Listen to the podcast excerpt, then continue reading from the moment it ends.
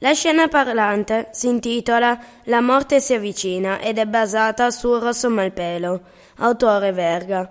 Racconta di un ragazzo che ha una famiglia molto povera.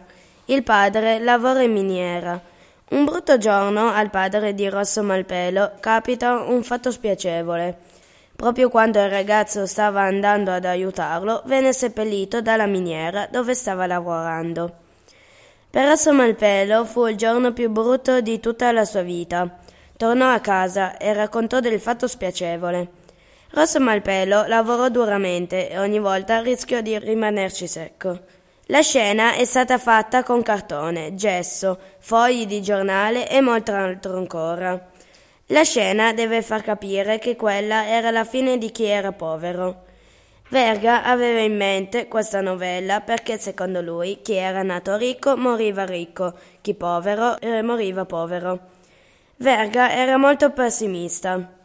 La scena è stata composta da un omino nero con dei riccioli rossi davanti un ponte del coraggio che collega la nuova miniera con quella vecchia. Rosso Malpelo è incatenato a due bare, in questo caso del padre e Ranocchio, mentre l'uscita è sbarrata.